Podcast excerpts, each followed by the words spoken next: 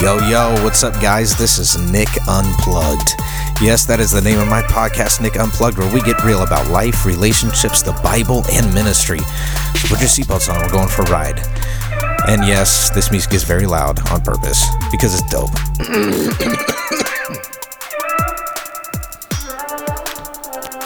Hey guys, if you're still listening to Nick Unplugged, you have no idea how grateful I am. It has been four months since I've released my last episode, and for that, I'm so sorry. However, I am back, and the reasons for me being gone so long is I'm just planning my wedding. Life's getting busy. Um, graduated college, just a lot of big things going on. But today we're going to jump into the book of Nehemiah, chapter 8.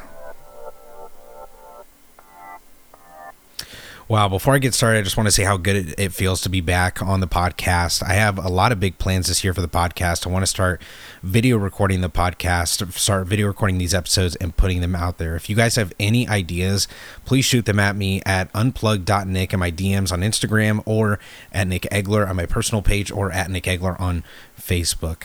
It feels so good to be back, guys. I, um, you know, I haven't been doing nothing the past uh, few months. Um, I've actually been in some deep study um, and some prayer, and I say that without boasting, simply because I want you guys to know that I truly do care about every one of you. And every episode I put out, I do with prayer. I do with, um, hopefully, with the most understanding that um, I can have uh, dividing the Word of God, just like the um, Apostle Paul instructed Timothy to do, to study diligently, to be responsible in my study. And so I really hope that you guys glean something from this episode and that God moves upon you in these next few moments. Amen. Nehemiah chapter 8, let's dive right into it. Uh, once we get in the first verse, it says, In October, when the Israelites had settled in their towns, all the people assembled with a unified purpose at the square just inside the water gate. They had asked Ezra the scribe to bring out the book of the law of Moses, which the Lord had given for Israel to obey. So, on October 8th, Ezra the priest brought the book of the law before the assembly, which included the men and women and all the children old enough to understand. So, there won't be necessarily a common theme with this episode. I simply just want to read my biblical, uh, my notes that I've studied uh, I mean, I'm sorry, the notes that I've taken and uh, the things that I have studied in this chapter. And uh, we're going to do some exegesis. We're going to um, going to get exegetical here, and also going to get a little preachery. So you guys just bear on with me in this episode, and hopefully, I'm praying that the Lord touch you as you listen today. October. Well, the Hebrew uh, for October is really meaning on the first day of the seventh month. It was about early autumn, and the people um, possibly gathered in the year that Nehemiah arrived, which would be around 445 BC. At that point, Ezra would have been there for probably 13 years. That seven month is known as Tishri, T I S H R I, Tishri. It is um, September through October, and that time of year is marked um, is marking the beginning of the civil new year and the month that Yom Kippur and the Feast of Tabernacles was celebrated. I wish I could get into all of that, what Yom Kippur is, what the Feast of Tabernacles really resembles, and I will do another episode on that. But just know that this time of year marked those the beginning of those things okay?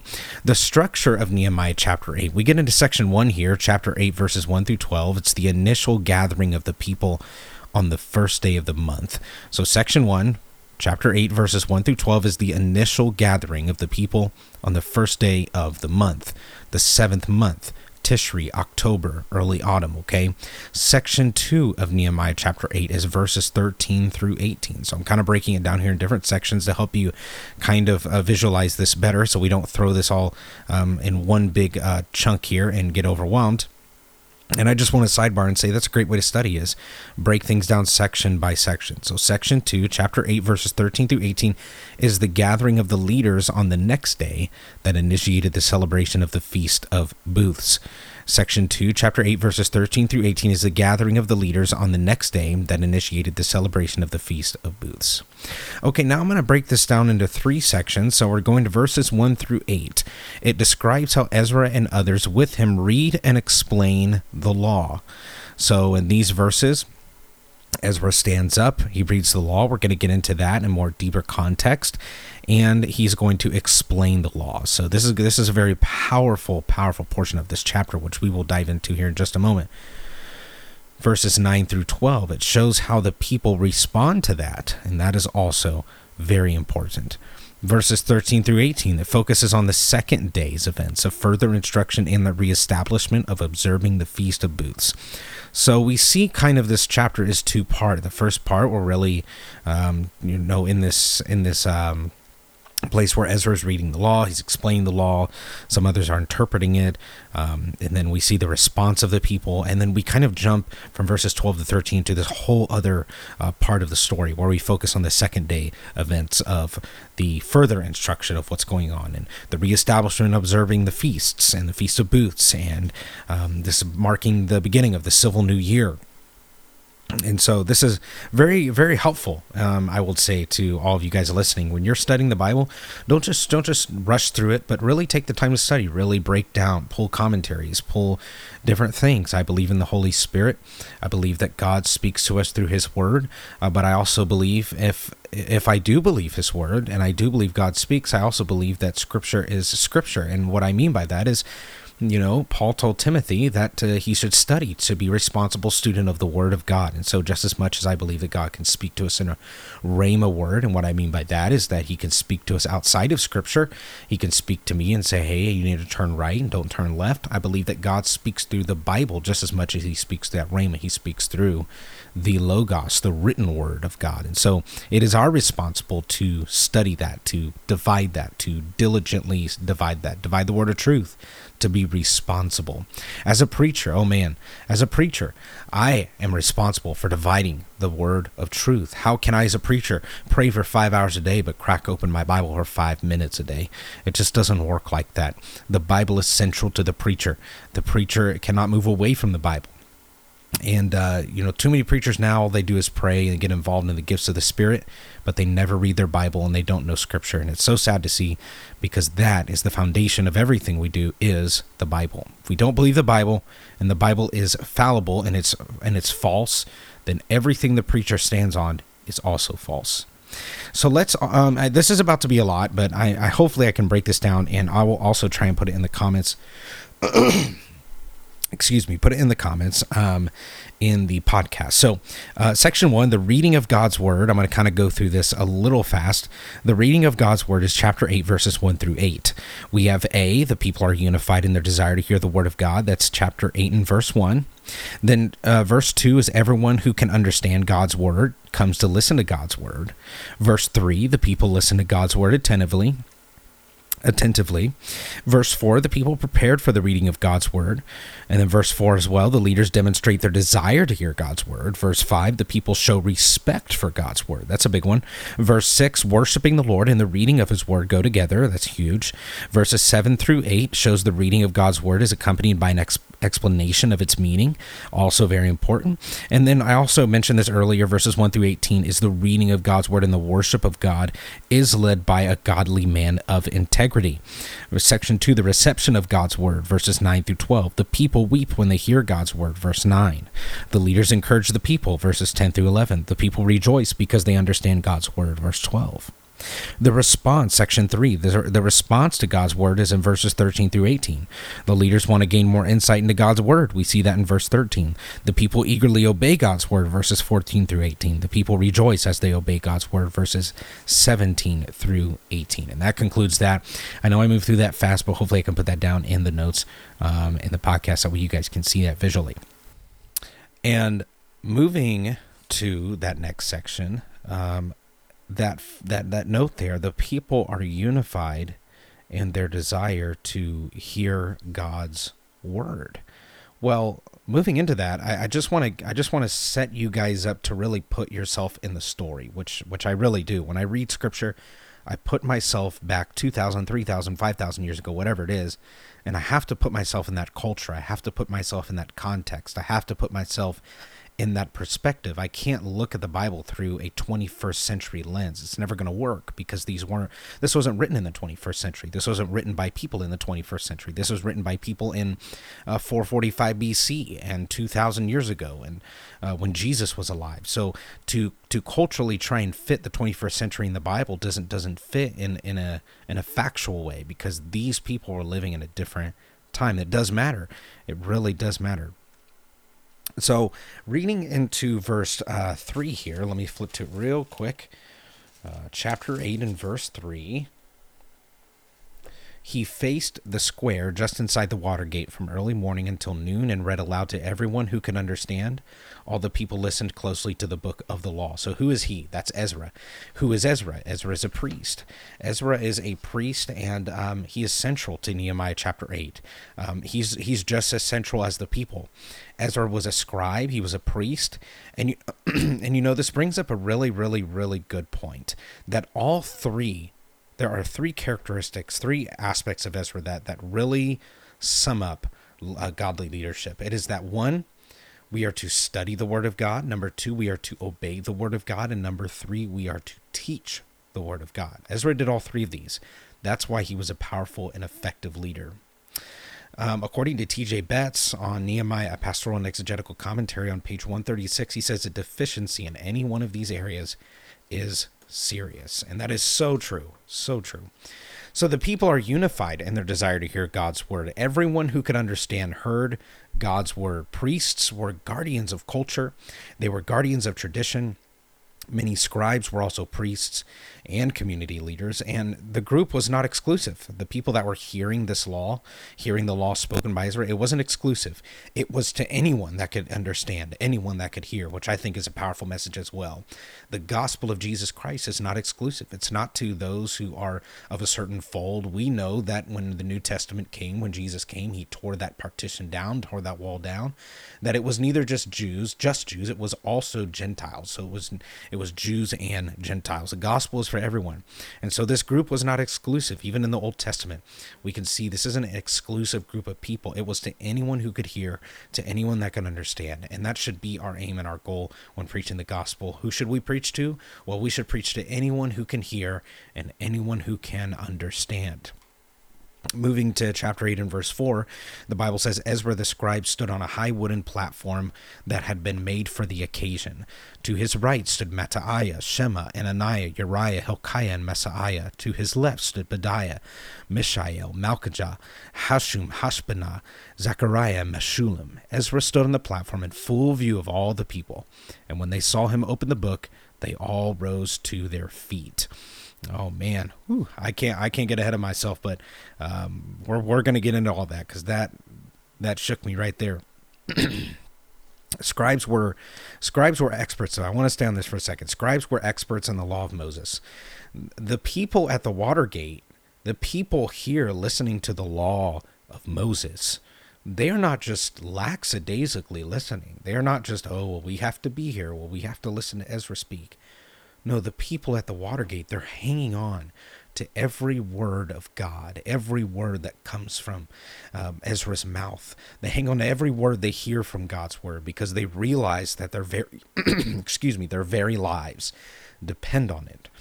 And so, the so God's chosen people they gather to seek to know God's purposes. They don't just gather lackadaisically or just because they're forced to. But why do they gather? Well, they're gathering to know what is what is God's purpose for my life. What is God's will for my life? And that's why we should come to church. It's it's to know God's will. That's why we should uh, come to church to know what what does God have for me. What is God's purpose for me? Um, shout out to to Kevin Peterson from Faith Apostolic Church in Carmel, Indiana. What a great example of this is that you know he was he was literally walking the streets of Carmel, saw our church and thought, "I'm 21. I just turned 21, and I'm desperate for the for something better, something more purposeful in my life. So I'm going to go to church." He walked in, and God filled him with the Holy Ghost and remitted his sins and waters and the water of baptism in Jesus' name. And so he is filled with purpose. Why? Because he was walking and he said, You know what? I want something more for my life. Why do we go to church? Why do we read our? Why do we read the Bible? Why do we uh, pray? It's to have a relationship with God. It's to know that God is something more for me. Um, it's not just because well, mom and dad are making me go to church, or because I know this is a good thing, or because I don't want to go to hell. It's because I'm sick and tired of living like this world. I'm sick and tired of of feeling like there's something more for me, but I don't know what that is. I want to gather, to seek, to know God's purposes and will for my life through what? Through His Word, through the preached Word of God. Well, this brings up an interesting point as well. Why? Why the Word of God? Because spiritual renewal, and I would write this down: spiritual renewal does not happen apart from the centrality of the Word of God spiritual renewal does not happen apart from God's word. It just it's, it's not that's not that's not biblically um, consistent the fact that spiritual renewal would happen apart from from the God's word.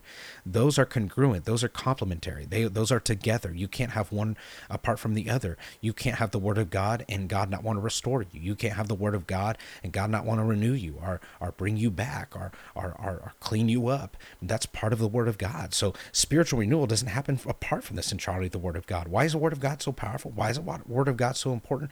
Because it one or the other. It doesn't happen one or the other. It, once you get the word of God God in your spirit and it's planted in your heart, just like Peter is talking about a seed, the incorruptible seed of the Word of God, when that is planted in your spirit, what is cupped with that, what is complemented with that, what it comes with that, inevitably is a spiritual restoration. So the idea that you can be spiritually renewed by alternate means that is not the word of God, well, that's that's not true, my friend. Only true spiritual renewal can happen with and congruent with the word of God. Amen. Let's move to chapter 8 and verse 3. Chapter 8 and verse 3. Um, let's go ahead and read it one more time. It says that he faced the square just inside the water gate from early morning until noon and read aloud to everyone who could understand. All the people listened closely to the book of the law. This is powerful. Literally, the Hebrew text reads here, and the ears of all the people were to, were to the scroll of instruction. They did this all the way from dawn to midday.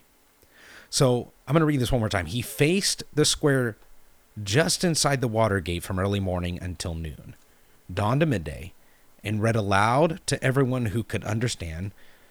Who's reading? Ezra's reading, the priest, like we just talked about. And all the people listened closely to the book of the law. All the people listened closely to the book of the law. If you didn't know this, the Old Testament was originally written in Hebrew, and when we take that Hebrew and we break that down, it literally reads, and the ears of all the people were to the scroll of instruction. Wow. What a powerful visual. What a powerful visual we have there. Think about somebody with the law in their hand. Think about Ezra with the law in his hand, and as if somehow all of their ears could be physically pressed against the pages, for they hung on every word that came from his mouth. Chapter 8 and verse 4. Ezra the scribe stood on a high wooden platform that had been made for the occasion. To his right stood Mattaiah, Shema, Anaiah, Uriah, Hilkiah, Messiah. To his left stood Pedaiah, Mishael, Malchijah, Hashum, Hashbaddanah, Zechariah, Meshullam. Wow, those are some names I probably butchered. My lord, hopefully no scholars are listening. Wooden podium. So, what did we read here? Ezra, the scribe, stood on a high wooden platform that had been made for the occasion. I just want to say, wow. So, you're telling me these people thought, man, this isn't just another day that we're just, oh, we're just going to church, just hearing the word preached again. No, for this one occasion when Ezra would read the law, they felt it was so vital, it was so important, it was so awesome. They literally built a, a pulpit just for this one occasion actually a wooden podium. Actually, it's in Hebrew translated as a tower of wood.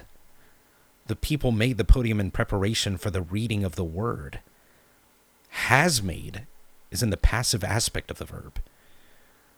So they literally made a tower of wood from Ezra, for Ezra to preach from for this one occasion. I mean, think about it and this and this brings up a whole nother message that I'm thinking about writing. Preparing the podium, preparing the pulpit. You know, it's not just your pastor's job to to study Monday through Friday so he can feed you on Sunday. what are you doing as a saint, as a, as a person in the congregation to prepare the podium? Because once these people heard that Ezra was going to read the law to them, they go, "Oh man, we, we got to get it. We got we got to prepare. it. We got to get it ready. We got to get this ready. We got to set this thing up so that the man of God is ready to read the word of God to us because our entire lives hang on this word." And so they're they're I could just see them right now in in this context. What are they doing? They're going, "Oh man," and I could just see the people in, of, of Israel. They're running around, running in um, in the in the local area, and they're and they're gathering wood, and they've got carpenters ready on the side, and they're they're passing off the wood, and they're shaving it, and they're sanding it, and they're they're putting it together, and they're preparing and they're and and you know they're coming down the last five minutes are like okay we only got five minutes left. Come on. And they're they're hurrying and they're and they're building and they're preparing and they're eager and they're ready and they're like okay everybody in their place everybody in their place. And they've built this tower of wood just for this one occasion. So i ask you today like what are you doing as a as a brother a sister in christ as a man of god as an elder in your congregation to help prepare the podium for your pastor every Sunday, every Wednesday? What are you doing? Because it's not just on your man of God. For they built a tower of wood. Let's go to verse 5. Ezra stood on the platform in full view of all the people. When they saw him open the book, oh man, what did they do? They all rose to their feet. Now, why? Why? I, I asked myself this. Why did they stand to their feet? And I found out that in that culture, standing up was a sign of extreme respect. Now, I know things may have changed in this culture, but at least I know in the church culture, standing up is also a sign of respect when we read the Word of God. And I think, I think that's awesome. I think that's admirable, and I think we should continue that. Is to stand up, to stand up. We take our hats off for the Pledge of Allegiance.